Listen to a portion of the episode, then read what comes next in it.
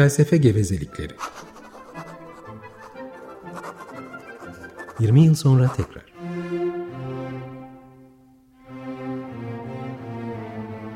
Hazırlayan ve sunanlar Oruç Araoba ve Ferhat Taylan.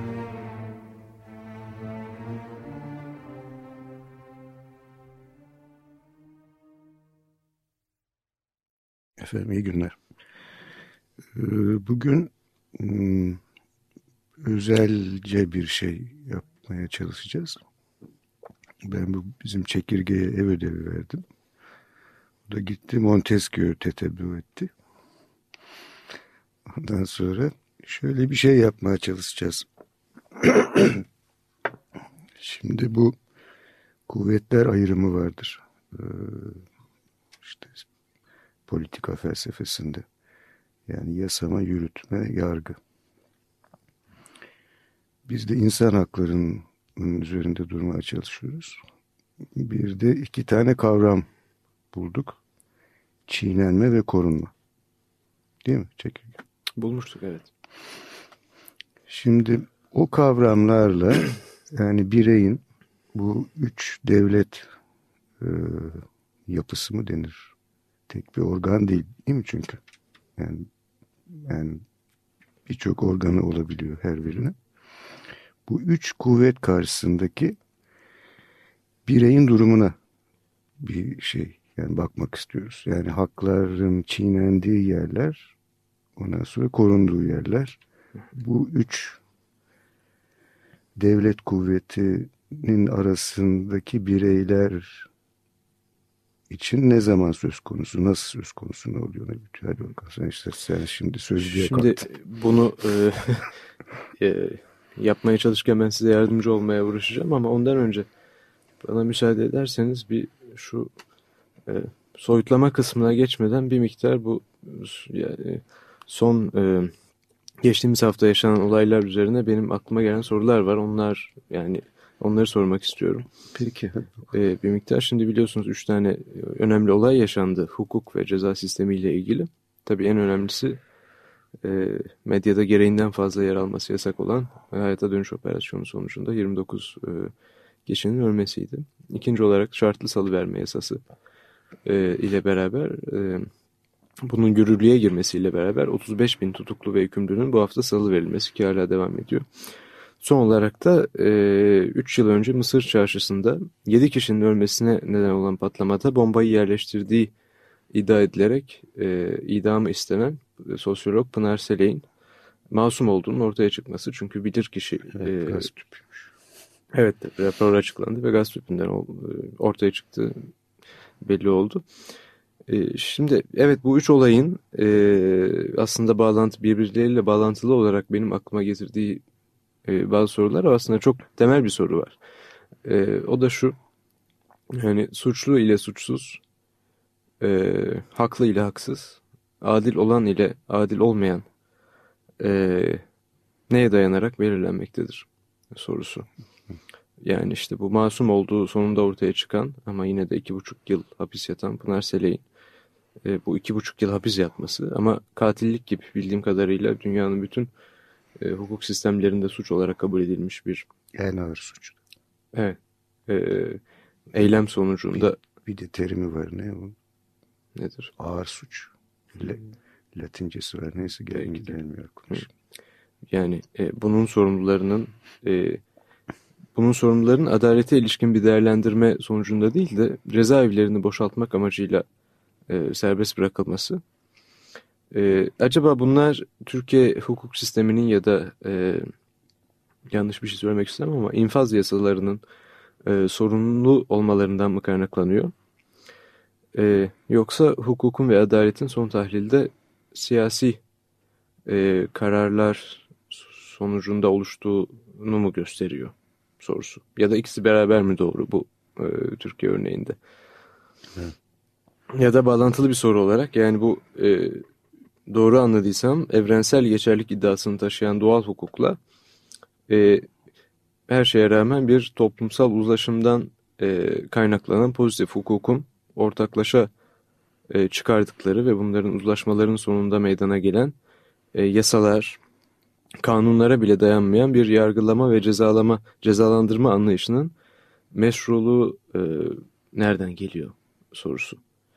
E, tabii yani keşke hukuk hakkında biraz daha bilgili olsaydım da e, biraz daha kendimden emin bir şekilde bunun yasalara dayanmadığını söyleyebilirdim. Söyleyebilseydim.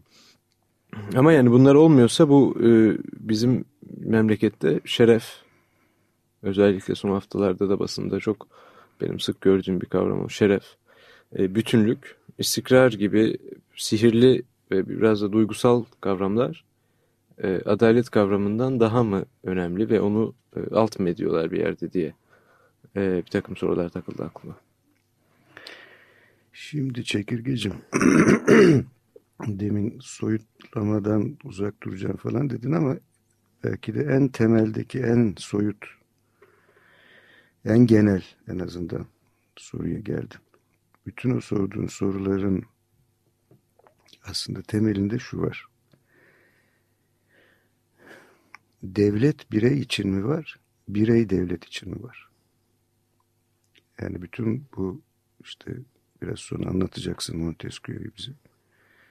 Bütün bu değişim içinde ne yapıldı? Ee, yani 16. yüzyıldan başlayarak Avrupa'da 20. yüzyılın işte o 2. Dünya Savaşı sonuna kadar ee, işte Tanrı'nın yeryüzündeki gölgeleri olan krallardan kendi temsilcilerini seçerek kendi kendini yöneten uluslara geçildi. Değil mi? Hı. Yani bu sürecin başlangıcında gayet tabii yani birey kimmiş? Birey kral için var. Tabii. Onun tebası. Değil mi? Evet. Yani hele Osmanlı İmparatorluğu'na bakarsak değil mi? Yani imparator, yani sultan yani zaten her şeyin sahibi. Bireylerin canlarının da sahibi, mallarının da sahibi. İşte padişahın çok yaşa. Değil mi? Yani padişah yaşasın, başka herkes ölebilir. Mutlakiyetler. Mutlakiyet. Değil mi? İşte orada o noktada yani her şeyin devlet için ve dolayısıyla bireyin de devlet için olduğu noktada devletin bireyin haklarını ve özgürlüklerini gözeten ve koruyan ve onları ilk önce amaç edinen bir kuruluş haline getirilmesine doğru gidilmeye çalışıldı. Ne kadar gelindi? Bu da bir tartışma konusu. İşte bu yani kuvvetler ayrımının da e,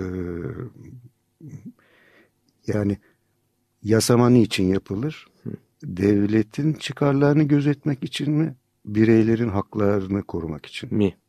Evet. Yürütme nasıl, niçin yapılır? Devletin daha güçlü olmasını sağlamak için mi? Bireylerin daha e, refah içinde olmasını sağlamak için mi?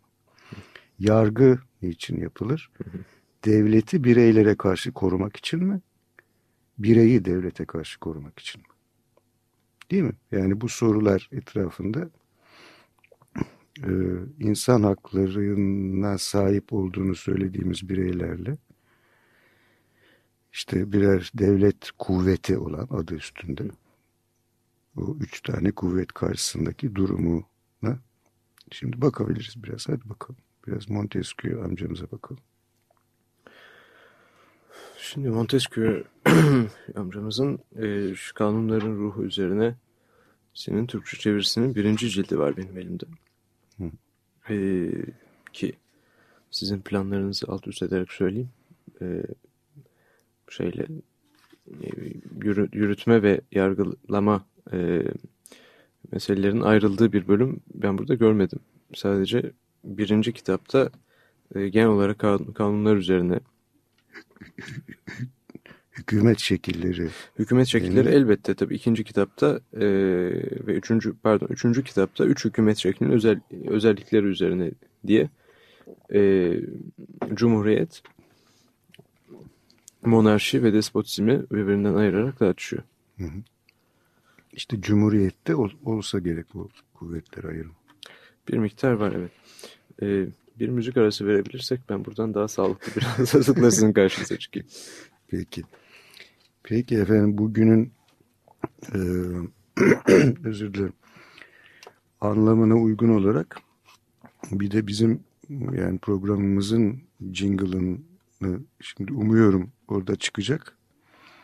Ee, işte hatırlıyorsunuz e, bir Mehter Marşı hmm, yapısında bir şey koymuş Beethoven. Ee, yanılmıyorsam iki koral bölümün arasındadır. Şimdi duymaya çalışacağız. Ee, Beethoven'in 9. senfonisindeki işte Türk Marşı bizim jingle'ımızdaki e, Mehter Marşı biçimindeki parça. Şimdi dinliyoruz efendim. Benim gözlerim görmüyor çekirge. Sen söyler misin? Şuradan yani. O kadar uzaktan ben de görmüyorum. Bir şey, dakika. Bilgilerini. ee, evet. Great Festival Orchestrantor e, Alberto Lizio yönetiyor. Peki. Soprano, moprano onları da söylüyor mu? Ee, evet. Magdalena Bolocats, umarım doğru okuyorumdur. Eva Bandova, Peter Kotwald tenor, Joseph Bacek bas. Evet peki pek bilinmeyen bir kayıt ama dinleyelim bakalım efendim. Bizim e, marşımızı duyabileceğiz mi? O arada e, bu bizim çekirge biraz daha ders çalışsın. Evet efendim. Beethoven'in 9. senfonisinin bu noktadan sonra biraz sıkıcı olmaya başlayan koral bölümünü e, yani ilk ana dörtlü ikinci defa yinelemesinden sonra e, kestik. Orada bizim Mehter Marşımızı herhalde fark ettiniz. Biraz değişik bir yorumda ama. Evet. Çekirge burada harıl harıl Montesquieu çalışıyor ama galiba pek bir şey bulamadı. Ne buldun çekirge? Pek bir şey bulamadım değil fakat e, yasama, yürütme, yargı ayrımından bahseden, açıklıkla ortaya koyan bölümü bulamadım. Evet. E, vardıysa böyle bir bölüm bulamadım burada. Şimdi fakat bu o, evet. o yani muhtemelen şeydir. Yani e, yani sonradan felsefe tarihçilerinin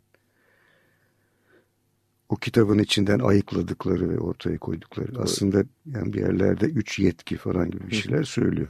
Evet. Ama bu bugün bizim düşündüğümüz kadar açıkça ortaya koymamış demek ki. Evet. Bu burada kaçınılmaz bir şey. Çünkü ilk defa bir şeyleri düşünen bir insanla o insanı o insanın yazdıklarını okuduktan sonra o işi bir daha düşünen tabii biraz daha şanslı oluyor.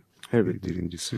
Yani e, çok da dikkatli ve e, ince bir okuma yapmadığımı da söylemem lazım. Çünkü e, birinci, ikinci ve üçüncü kitapta e, anlatılan hükümetlerin özelliği, kanunların e, ruhunu özetlediği birinci kitap e, doğrudan doğruya hükümetin özelliğinden gelen kanunları anlattığı ikinci kitap ve üç, hükümet şeklinin ilkelerinden bahsettiği üçüncü kitaptan sonra giderek e, dördüncü kitapta mesela eğitim kanunlarının eğitim kanunlarından bahsediyor. E, altıncı kitapta medeni kanunlardan, yedinci kitapta israf önleyen kanunlardan vesaire dolayısıyla onların evet. hepsini okumak. Evet, tabii o yani kendi çağının e, durumuna bakarak kendi çağı için gerekli gördüğü şeyleri söylüyor. Evet. 18. yüzyıl. Şimdi biz yani şey yapalım kendimiz bakalım. Tamam. Şimdi e... şimdi söyle bakalım çekil. Yani şey yasama, yürütme, yargı. Yürütme, yargı, yasama mı? Yargı, yasama, yürütme mi? Sırası ne bunların var mı bir sırası? Yasama, yargı, yürütme değil mi? Öyle mi? Ben öyle olduğunu düşündüm. Şimdi şöyle bakalım. Yani önce yasa çıkar, sonra bu önce yasalar... yasa çıkacak değil mi? Evet. Yürütme neye göre olacak? Yasaya göre olacak. Yargı yani yargıya olacak. göre olacak. Yargı da yasamaya göre olacak. Yargı da yasaya göre evet. olacak. Şimdi peki bir yürütme olmadan neyi yargılayacaksın? Yasa olmadan ikisini de yapamaz. Yasa olmadan yani ikisi. O birinci. Evet. Şimdi yasa çıkacak. Yasa yürütülecek. Yasada bir takım yasanın yürütülmesinde bir takım pürüzler varsa yargıya gidilecek. Hı, evet tabii. Değil mi? Tabii. Suç işlenirse yani suçlu yargılanacak ve Hı. cezalandırılacak. Doğrudur. Değil mi? Yani demek ki e, yani önce yasama sonra yürütme sonra yargı geliyor. Doğru. Çünkü yargı için yani son e, instans denir. Yani son gidilecek yer. Değil mi? Yani mesela ne oluyor? İşte meclis bir yasa çıkarıyor. Cumhurbaşkanına gönderiyor. Cumhurbaşkanı yürütmenin başı olarak bunu geri gönderiyor. Ondan sonra meclis aynen yeniden geri gönderiyor. Bunun üzerine Cumhurbaşkanı imzalıyor ama yani ne yapıyor? Anayasa Mahkemesi'ne gidiyor. Evet. Diyelim. Gitti mi?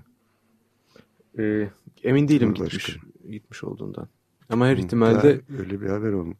E, şey e, okudum. Yani gitmiş olsa bile Anayasa Mahkemesi'ne yürütmeyi durdurma kararı almıyorlar. Yani salı verilen mahkumlar evet, yeniden içeri girmiyor. Bir, bir kere yani o tartışmada.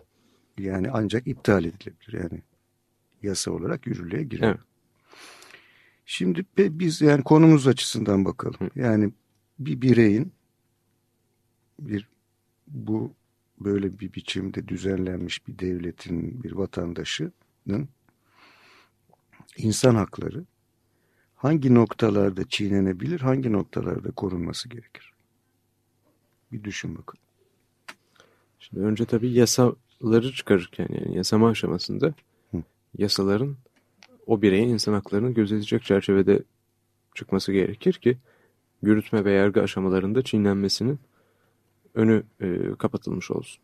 Evet yani bir kere orada önümde görüyorum Türkiye Cumhuriyeti Anayasası. Türkiye Var, Cumhuriyeti. Anayasası'nda zaten en başında bütün bu insan hakları değil mi?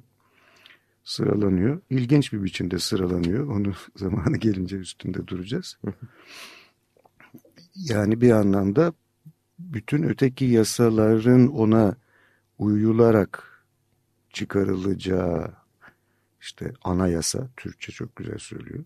Öteki dillerde yalnızca işte kuruluş yasası falan denir. Ana yasa yani yasaların anası olan bu yasa bir kere en başından insan haklarına dayanıyor. Evet. Değil mi? Ya da dayandığını söylüyor.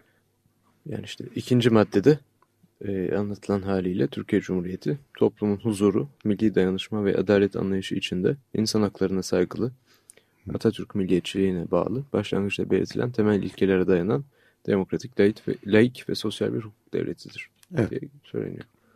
Güzel, fiyakalı bir Söylenmiş bayağı iyi. Evet. Neyse biz şimdi bakalım. Şimdi tamam yasamayı yas, yani yasama nasıl oluşuyor? Meclis e, nasıl oluşuyor? Yani işte halkın biz oy veriyoruz. Olur, biz oy veriyoruz. Yani o onların haklarına dayanması gerektiği düşünülen devletin yasalarını çıkaracak olan meclis o haklarını koruması gerektiği düşünülen bireylerin oylarıyla oluşuyor. Evet. Değil mi? Tabii yani parantez içinde söylemek lazım. Yüzde onu geçiyorsa eğer bu hakları koruması tamam, gereken bir. Onun yani kuralları var. Peki. Onun kuralları var. Yani meclis nasıl oluşacak ama en temelde oylarla Tabii. yani oluşuyor. Değil mi? Öyle bazen bir, bir kişinin birden fazla kullandığı oylar falan da olsa neyse. Onların da denetleme şeyi var. Değil mi? Neresi var? Nasıl denetleniyor? Yüksek Seçim Kurulu. Yüksek Seçim Kurulu evet. var. Değil mi? Yani Yüksek Seçim Kurumu kurulu bir hayli bağımsız bir kuruluş. Bir hayli. Ne, bilmiyorum ne kadar. Neyse. O öyle bir yani e, işte fesat karıştırma gibi durumlar olduğu zaman belli ölçülerde sanıyorum müdahale edebiliyor. Peki şimdi meclisimiz oluştu. Yasa yapacak. Ni, niye yapıyor yasa? Ne yapacağız yasaları? Hükümet bunları uygulayacak. Heh, Bunlar üzerine mi? dayanacak. Tamam o zaman bir de hükümet yapması gerekiyor. Tabii. Kim yapıyor hükümeti? Meclis yapıyor. Yani. Meclis yapıyor hükümeti. Güven oy veriyor. Ben sana güvendim. Benim çıkardığım yasaları yürüt bakalım diyor. diyor. O da yürütmeye başlıyor. Hı. Şimdi e, yani belli bir anlamda bakarsak çıkarılmış bir yasanın belli tek şu birey bu birey diye bir muhatapı yok değil mi? Bütün genel olarak çıkarılıyor. Evet tabii. Ama yürütmeye geldiğimiz zaman orada önemli bir başka hukuk kavramı var. Ne o? bir yasaya göre başka bir takım metinler yazılıyor. Yani. Nedir? Yönetmelik. Yönetmelik. Değil evet. mi? Yönetmelikleri hükümet çıkarıyor. Hı hı.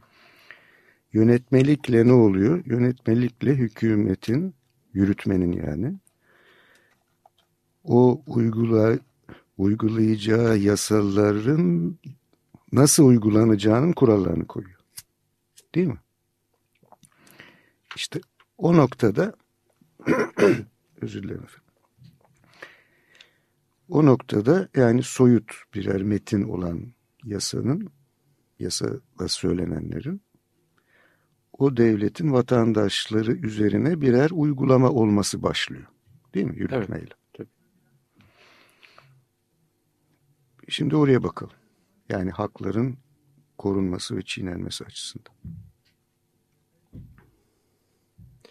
Evet yani hukuk bu anlamda ne kadar siyasi diye baktığımız zaman e, acaba yasalarda ortaya çıkan boşluklar e, yürütenler tarafından kendi e, siyasi programlarına diyeyim veyahut kendi e, çıkarlarına göre yorumlanıp başkalaştırılıyor mu?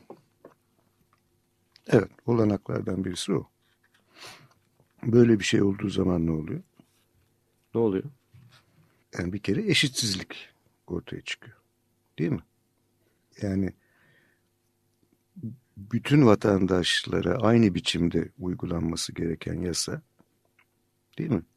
Evet. İster yönetmelikle ister işte yani başka yasalarla ister de hükümetin kararlarıyla uygulanırken vatandaşlar arasında eşitsizlikler bilinçli olarak gözetiliyor olabilir. Ee, ne bileyim ben yani şeyde mesela epey çıktı ortaya işte diyelim ki hükümet belli bir partiden ondan sonra yerel yönet yani belediyelerin bazıları bir partiden bazıları öteki partiden. Şimdi hangi hükümet iktidardaysa merkezi iktidardaysa yerel yönetimlerin mesela kendisinden olanlarına diyelim bir, bir yolunu bulup daha fazla e, kaynak aktarabiliyor. Evet. Değil mi? Çok görüldü. Ne oluyor burada işte? Evet eşitlik ilkesi bozulmuş oluyor. Eşitlik ilkesi değil mi? Yani bir kere insan haklarının en yani bel kemiği bir anlamda değil mi eşitlik? Her bir insan için tıpatıp aynı ölçüde değil mi? Evet peki başka nasıl durumlar olabilir?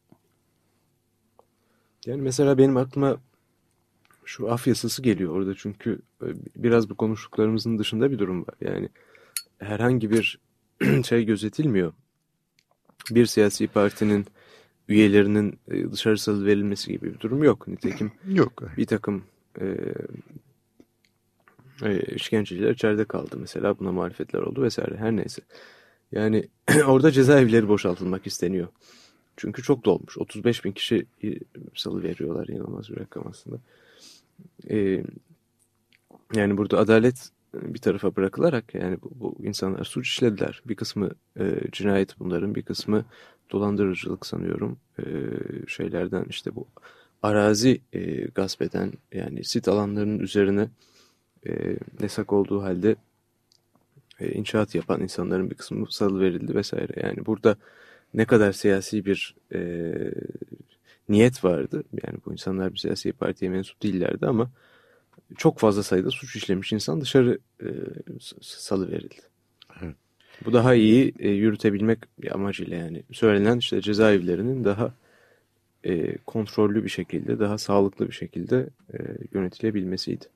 Sen yani hiç yani inceledin mi bu şey yasayı? Ben yani doğru düz hepsini okumadım. Şu, Tabii yani şuradan, buradan e, ben de şuradan buradan yani ne kadar ulaşabilirsek her durumda olduğu gibi. Yani basından okudum. Evet şimdi birileri mahkemeye ve Burhan Apaydın değil mi? Bilmiyorum. Burhan Apaydın suç duyurusunda bulunmuş. Sanıyorum mahkemede bugün vardı haberlerde değil mi Barış? Ne diyordu? yani mahkemede üzerinde durmaya değer bulmuş suç duyurusunu. Hı. Yani kendi müvekkillerinden birisiyle ilgili anladığım kadarıyla. Ötekiler affedilirken onunkinin yani af lafı kullanılmıyor aslında. Yani şartlı tahliye edilirken. Evet. Yani şartlı tahliye de şey herhalde yani o, o suçu bir daha işlersen ya da bir daha Hı. herhangi bir suç işlersen o e, yani tahliye edildiğin süreyi de yatıyorsun. Evet. Bu yasayla ilgili en büyük e, çelişkilerden bir tanesi de şeydi. E, ırza geçip ondan sonra öldürenler, bütün bu cinayet işleyenler tahliye olurken tahliye oldular. Fakat e, ötekiler olmadı. Ötekiler yani sadece öldürenler. E, hayır, özür dilerim yanlış söyledim. E, evet, yani ırza geçenler ol, tahliye ol, şey içeride kaldılar. Fakat e, ırza geçip öldürenler dışarı çıktılar. Öldürme daha büyük suç çünkü. Değil mi herhalde o suçtan hüküm giydikleri için. Evet neyse şimdi biz hukukçu değiliz. Bunu, bu, e, Evet, bu, bu yani var. bu batağa saplanmayalım. Sapla. Biz daha böyle felsefenin soyut yüksekliklerinde gezmeye devam edelim. Şimdi yani başka yani şimdi eee,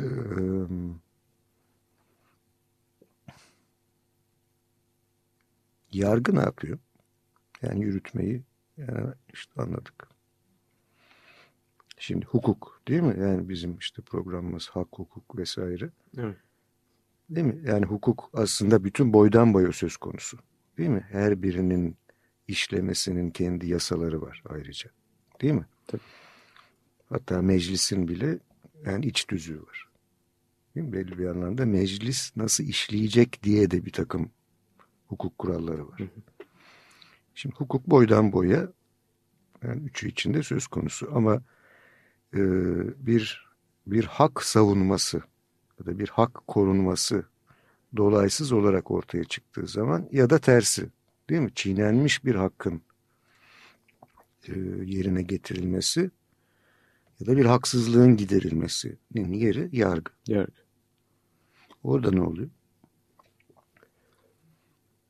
Yargı bildiğim kadarıyla elindeki yani e, yasama organının çıkarttığı yasalarla yasalar çerçevesinde adaleti sağlıyor. Yani, Nasıl? e, Nasıl işliyor? iki taraf var karşısında. Bir tanesi haksızlığa uğradığını öne sürerek suç duyurusunda bulunmuş zaten gelmiş savcılık. Öteki Savcılık savunuyor. ne? E, yürütme. Yürütmenin bir parçası Evet, değil mi evet. savcılık? Yani Adalet Bakanlığı'na bağlı. Evet. Peki. Sonra? karşısında da suçlu olduğu ileri sürülenlerin avukatları vasıtasıyla temsil edildiği bir şey var. Durum. Avukatlar var. değil? Evet. Değil mi? Savunma makamı. iddia makamı ve savunma. Savunma makamı doğru. Bir de yargıç var. Yargıçlar var ya da. Hı. Değil mi? Bazı mahkemelerde bir bazılarında üç. Üç. Evet. Evet. Geçen gün bir bir yerde mi okudum bir programda mı? Şey geçti. Sonradan düşündüm sahiden çok ilginç. Şimdi bizim mahkemeleri gözünün önüne getir. Böyle genellikle yüksek bir kürsü vardır. Bir uzun tarafı vardır. Orada üç tane yargıç oturur. Bir de böyle böyle küçük onların yanında ama hafif böyle çapraz bir tarafı vardır. Orada savcı oturur. Sanık bu taraftadır, aşağıdadır. Hı hı. Avukatı da önündedir galiba. Değil mi sanığın? Şimdi bir gariplik yok mu sence orada?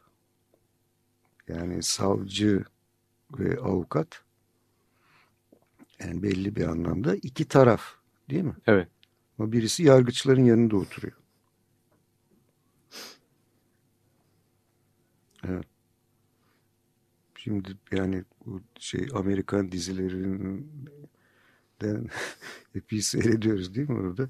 Orada halbuki yani kürsüde sadece yargıç oturur. İki tane aynı boyda, aynı büyüklükte masa vardır. Birisinde sanık ve avukatı oturur. Ötekinde de savcı ve yardımcısı oturur. Evet eşittirler. Eşit Doğru, durumdadırlar. Doğru. Değil mi?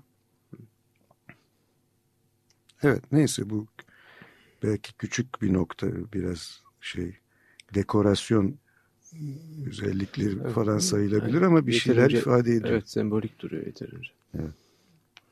Evet peki şimdi devam et bakalım. Bir böyle bir durumu al ki bir hak çiğnensin ondan sonra da savunulmaya çalışılsın, korunmaya çalışılsın. Hipotetik bir durumda olabilir, bildiğin bir durumda olabilir. Bir hak çiğnensin ve korunmaya çalışılsın. Ee, peki yani hipotetik bir durum yaratmaya çalışmayayım. Ee, işte bu son bugün tahliye olan Pınar Selek onun durumunu ele alalım. Ee, yine bir açıdan tabii bütün yargı e, sürecine dahil olmadığımız için yani nasıl savunulduğunu Hayır, uydur. bilmiyorum.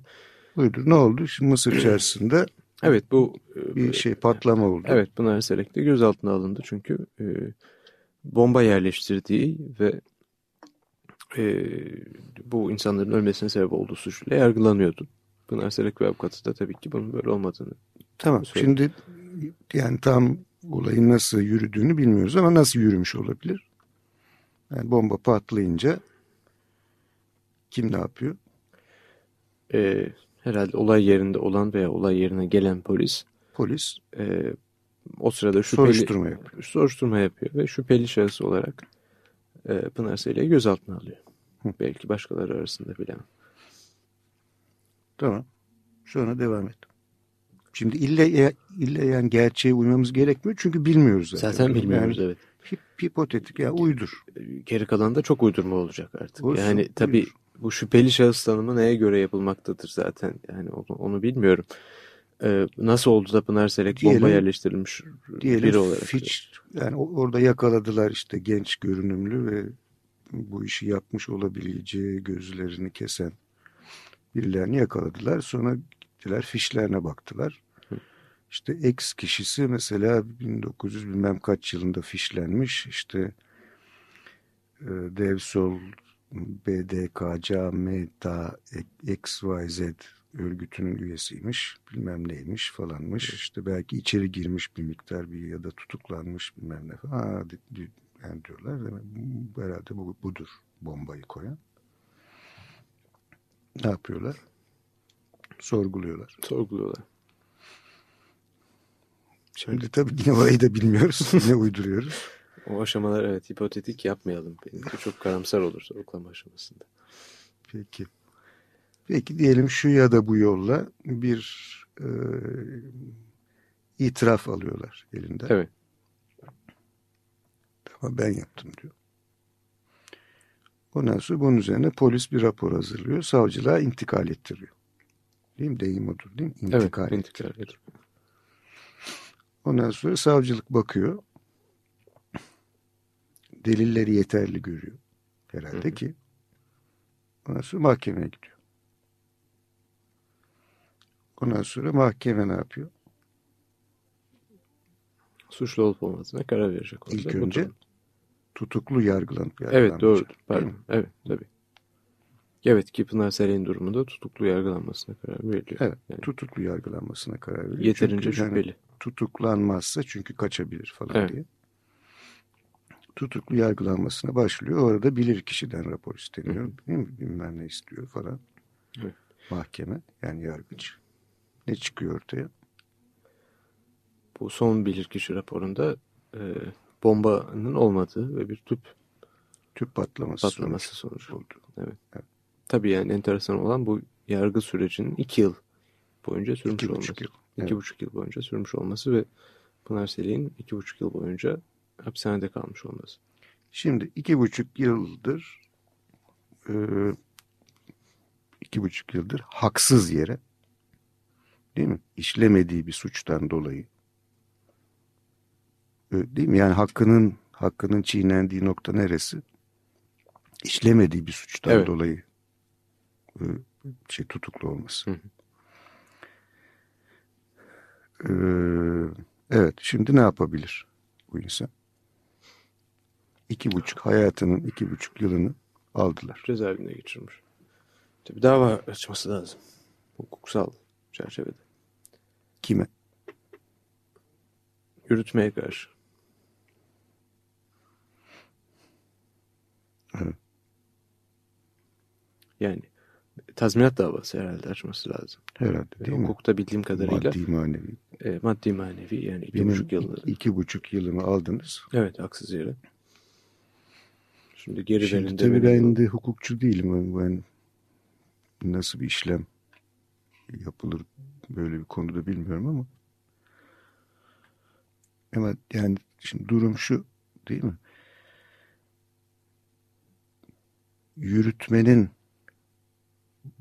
bazı işlemleri ya da bir dizi işlemi sonucu bir insanın e, insan hakları ne oluyor? Çiğneniyor mu? Çiğneniyor elbette. Yani cezaevine kapatıldığı zaman o insanın bir hakkı olan serbestçe dolaşım hakkı en azından, En azından o. engellenmiş oluyor. Ki insan hakları arasındadır tabii. Şimdi orada bir ikilem var tabii değil mi? Yani şimdi polis de, savcı da, yargıç da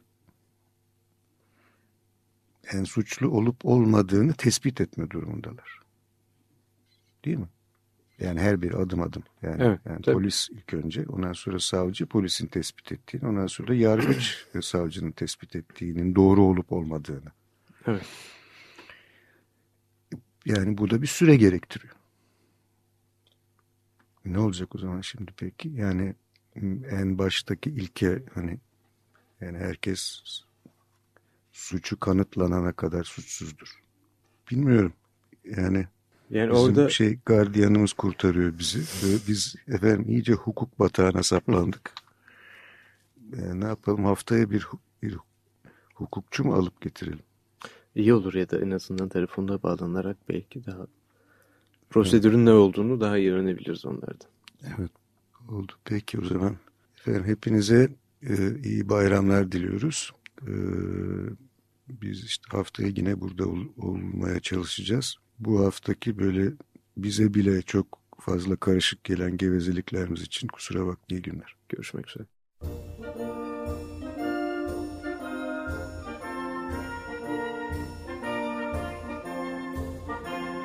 Felsefe gevezelikleri. Hakikaten. Hak, hukuk, hakikat vesaire.